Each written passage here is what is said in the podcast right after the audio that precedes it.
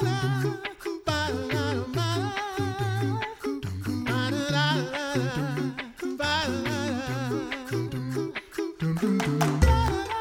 listening to the Coffee Hour. I'm Andy Bates. I'm Sarah Gulseth. Thanks to Concordia University Wisconsin for supporting the Coffee Hour. Find out more about Concordia University Wisconsin at cuw.edu. Live uncommon. It is a joy to get to continue the Set Apart to Serve series. And Yes. I have just enjoyed the conversations that we've had in this. And I know we've had several conversations. We have a few more conversations to have. I think this one, This one might be my favorite, I'm, I'm but probably because this. of who we're talking to.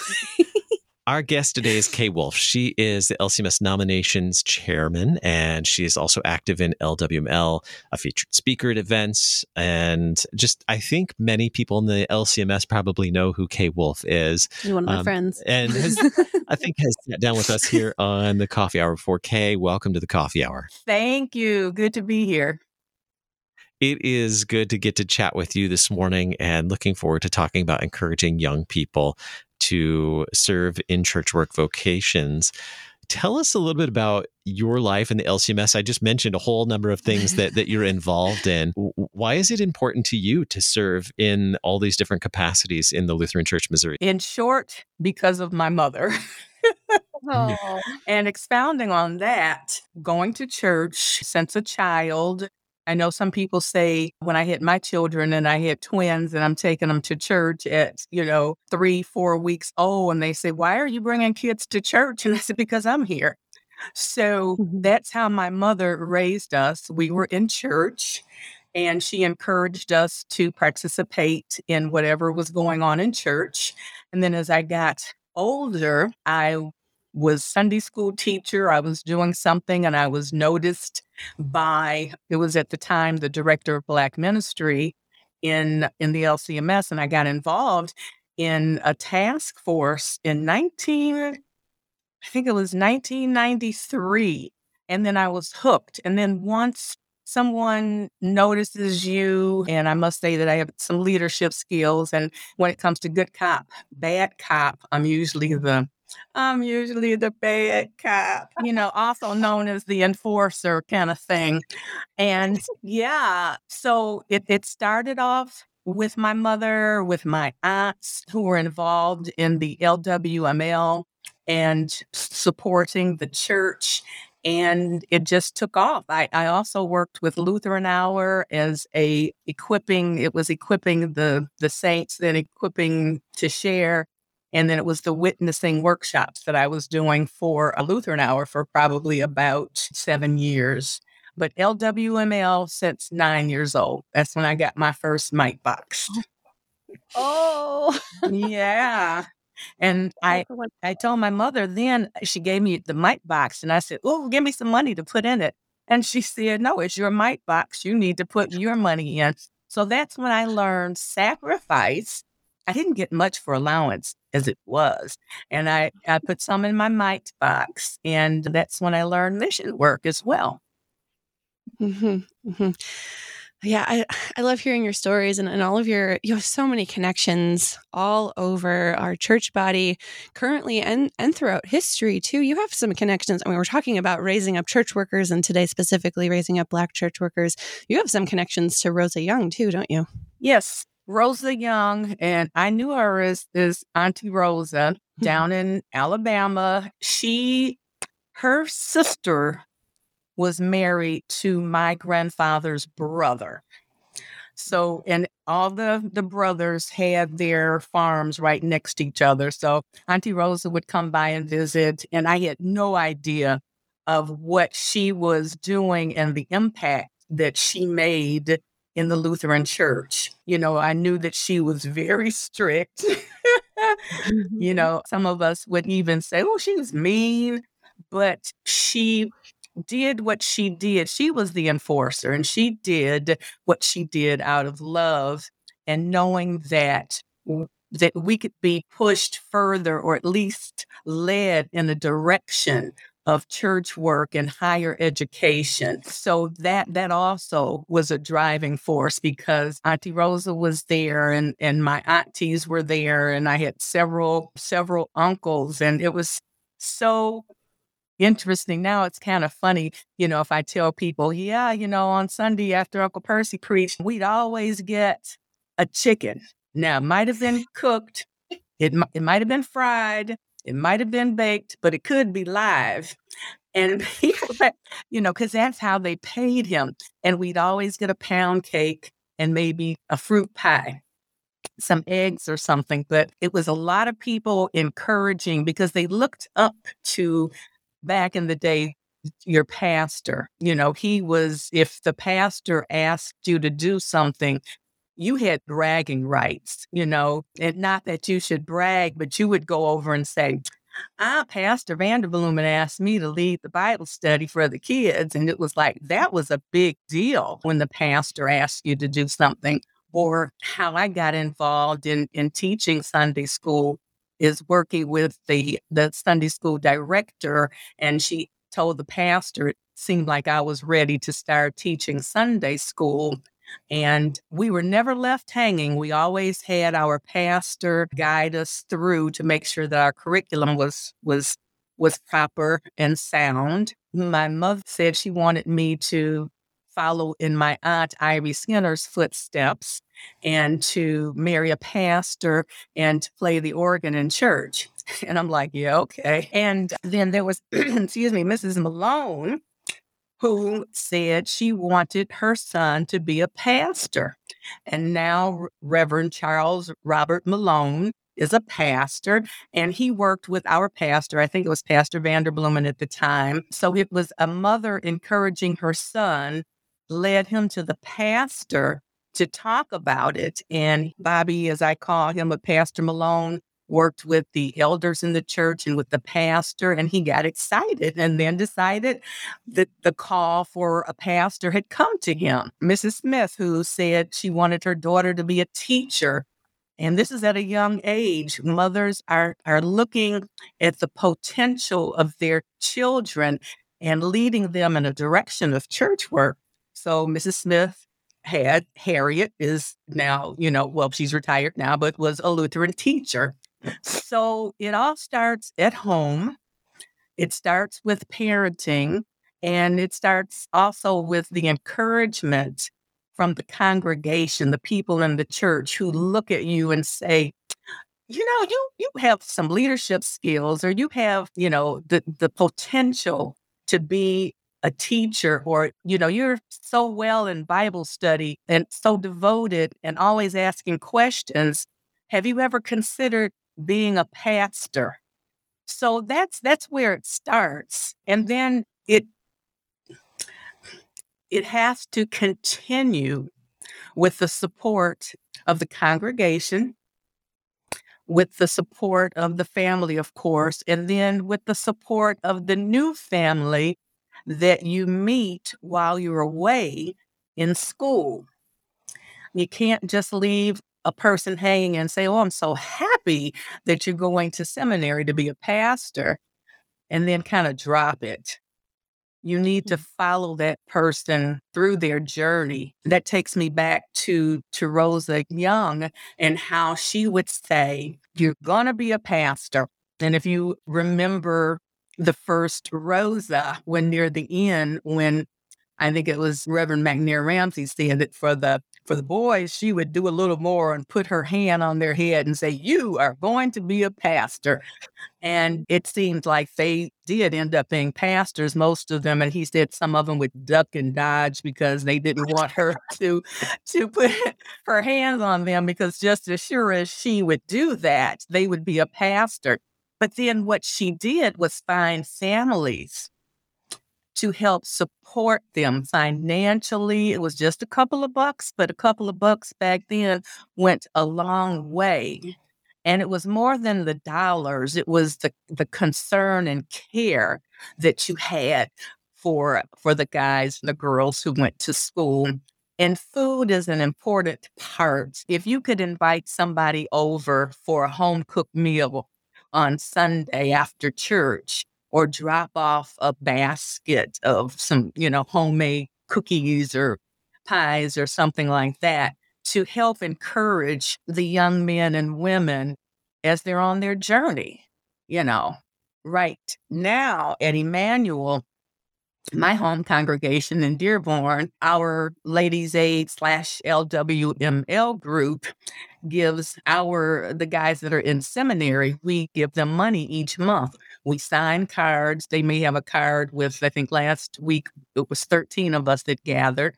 So there were 13 names on that card that went to the guys in the seminary. And once a month we send them a check also. You know. So Hmm. Those are some of the things. And if I'm talking too much, just stop me. I got stories I can tell. I love your stories. Those are fantastic examples.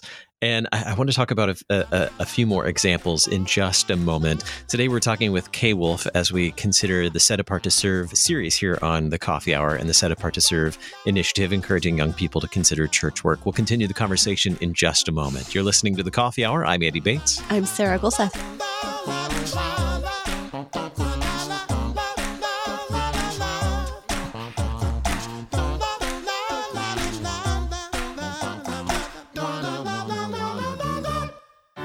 At Concordia University, Wisconsin, we believe you were created for a reason to use your God given gifts to help others, to live a life of self sacrifice in a me first world, to live a life that's uncommon. Whether you're taking one of 50 plus online programs or learning with us in person on the shores of Lake Michigan, you'll be equipped to make an uncommon impact. Learn more at cuw.edu. Concordia University, Wisconsin. Live uncommon dun, dun. Welcome back to the Coffee Hour. I'm Andy Bates. I'm Sarah Gulseth. We're continuing our conversation in the Set Apart to Serve series, encouraging young people to consider church work. Our guest today is Kaye Wolff. She is LCMS nominations chair and also very active in LWML and a featured speaker at many events as well across the LCMS.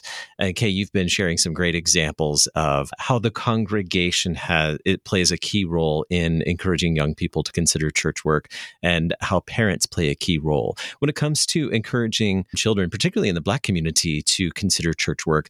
I'd like to hear your perspective on the importance or the value of having those faithful examples of Black, black church workers for them. Mm, you know, that's uh, that's a story that's that's somewhat bittersweet. As we speak, the Black Clergy Caucus and the Hispanic leaders are meeting in Houston, and they will also be discussing recruitment. And within the Black community, the pastors are aging and retiring, and there are not a lot of young Black men in the seminaries. And about two years ago, I got together on a committee with Reverend Matt Wheatfield from Fort Wayne and Dr. Ben Haupt from St. Louis, and also Micah Glenn. Excuse me. And we were talking about the, the bittersweet of it is you have all these men in Black ministry who are retiring, and we are trying to recruit their children and grandchildren. But sometimes when you hear the stories of the struggles that the elder Black pastors went through, the younger generation says, Well, why would I want to be a pastor if I have to go through some of the things that go on in the seminary? And, and because we are, you know, we know the truth and the truth will set us free, the truth is back in the day, the black pastors were not treated well in the seminaries, you know. So there are some of the guys that say, I don't want to be a pastor. So that's the hard part there. But then there are those who say, okay, I I feel the call. The Lord is nudging me in that direction. What can you tell me about your past that I can avoid in the future? And then also working with the guys from the seminary now who know that that has gone on and does sometimes continue to go on. They're looking out for that as we try and identify young men to go into to the seminary and it's not just the the african american men our committee is looking at indeed anybody that we consider underrepresented in the LCMS. So that's our African immigrant, Hispanic, and you know African American. It's a struggle, and also one thing that we're praying on and and trying to do. Uh, we're looking at churches that are closing and ways that we can keep them open because if we recruit and get you know all these pastors of every color and, and ethnic group to go into the seminary and the young women to go to be teachers when they come out will there be a place for them to you know the churches are closing and after covid people are sitting at home. I know somebody that says that they just reach over and grab the remote when they wake up in the morning and join service and haven't been back since the church has opened up. So we, we pray for that because we do want to continue meeting together, you know, as we are accustomed. Also, at one of the multi ethnic symposium groups, and we were talking about recruitment, a an Asian lay leader stood up and said, You've got to recruit some Chinese people for the seminary because we have an old Chinese congregation and, and they will not accept anybody but a Chinese pastor. And my response to that was, well, where are your sons? Where are your grandsons and your nephews?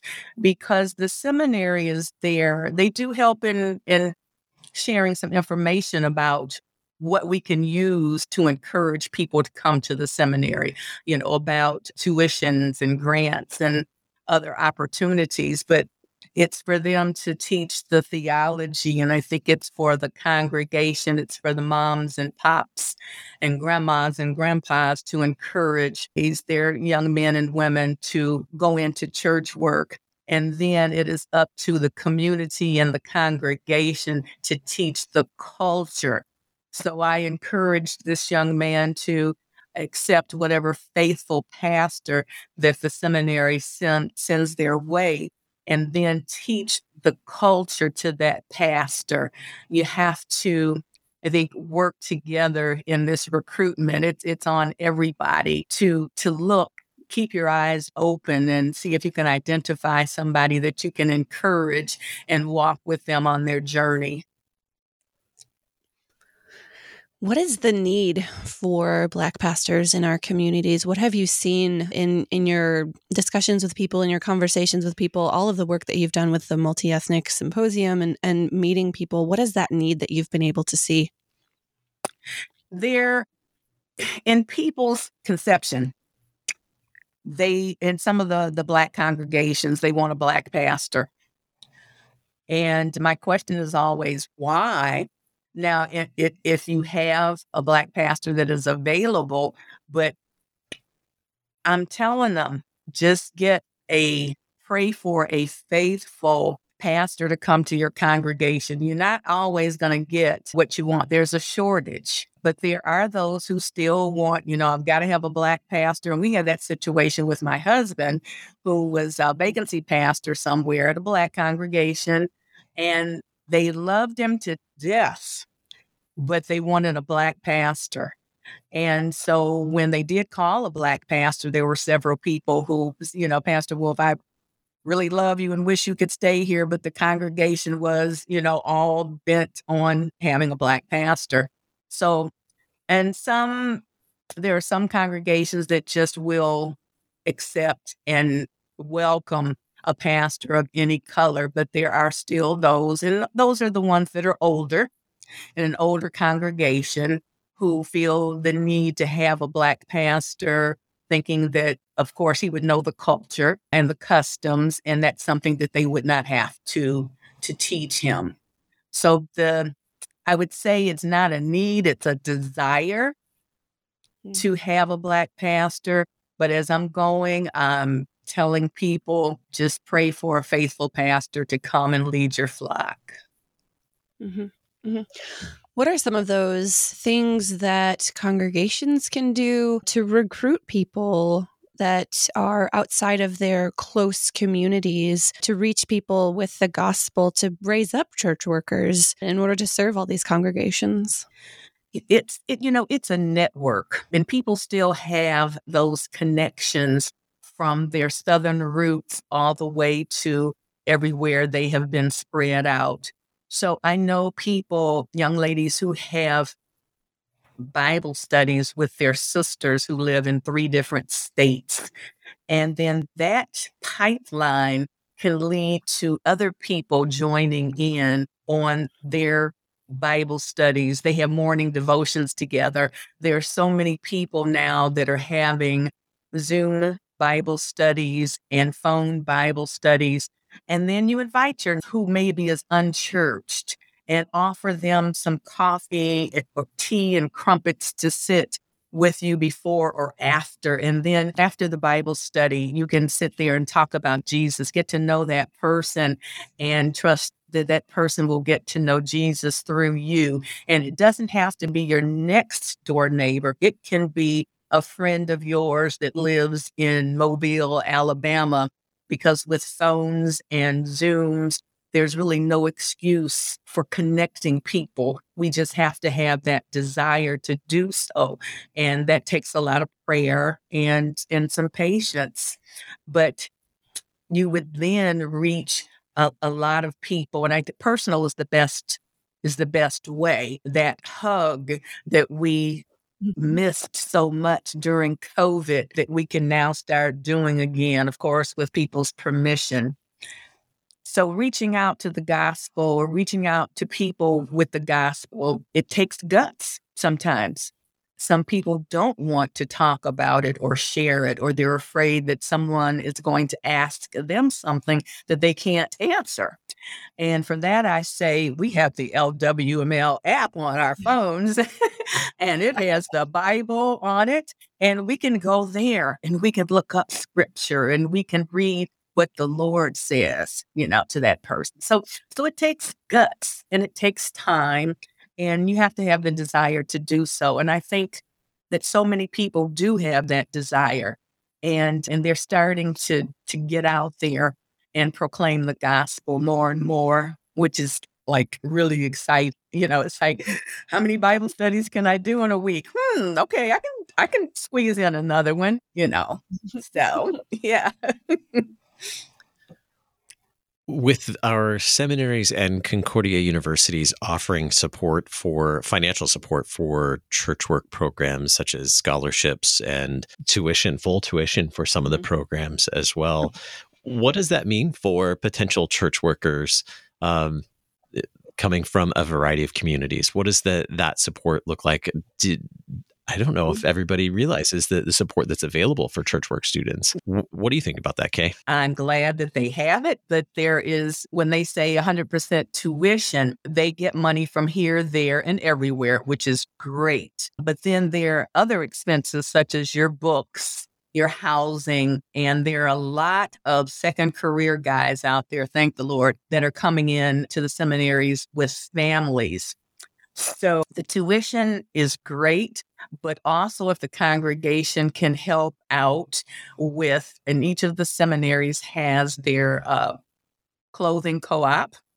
They have their food pantries. That's wonderful. We can keep those stocked at no expense to the church worker. That would be great. And then again, the congregation you know, we're supporting somebody that I don't even know.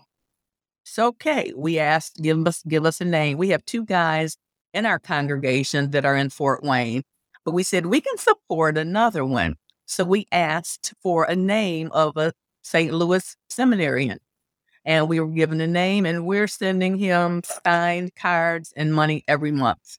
So you don't have to know that person to support that person the tuition is great, but Chicago, which where my granddaughter originally wanted to go, I think like forty-eight thousand dollars a year, and they were going to give her, I think, twenty-two in in scholarships. So that's still a lot of money to make up.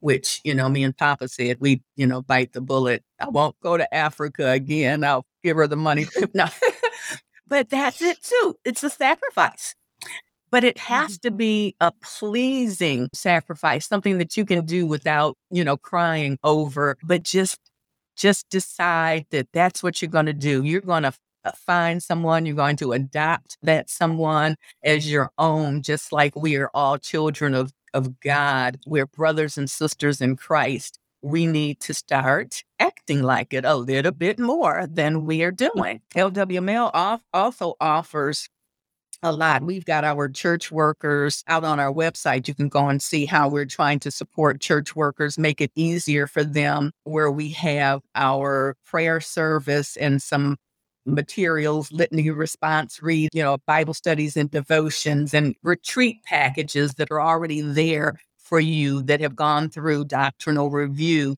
that some of the church workers can pick up and use in their congregations.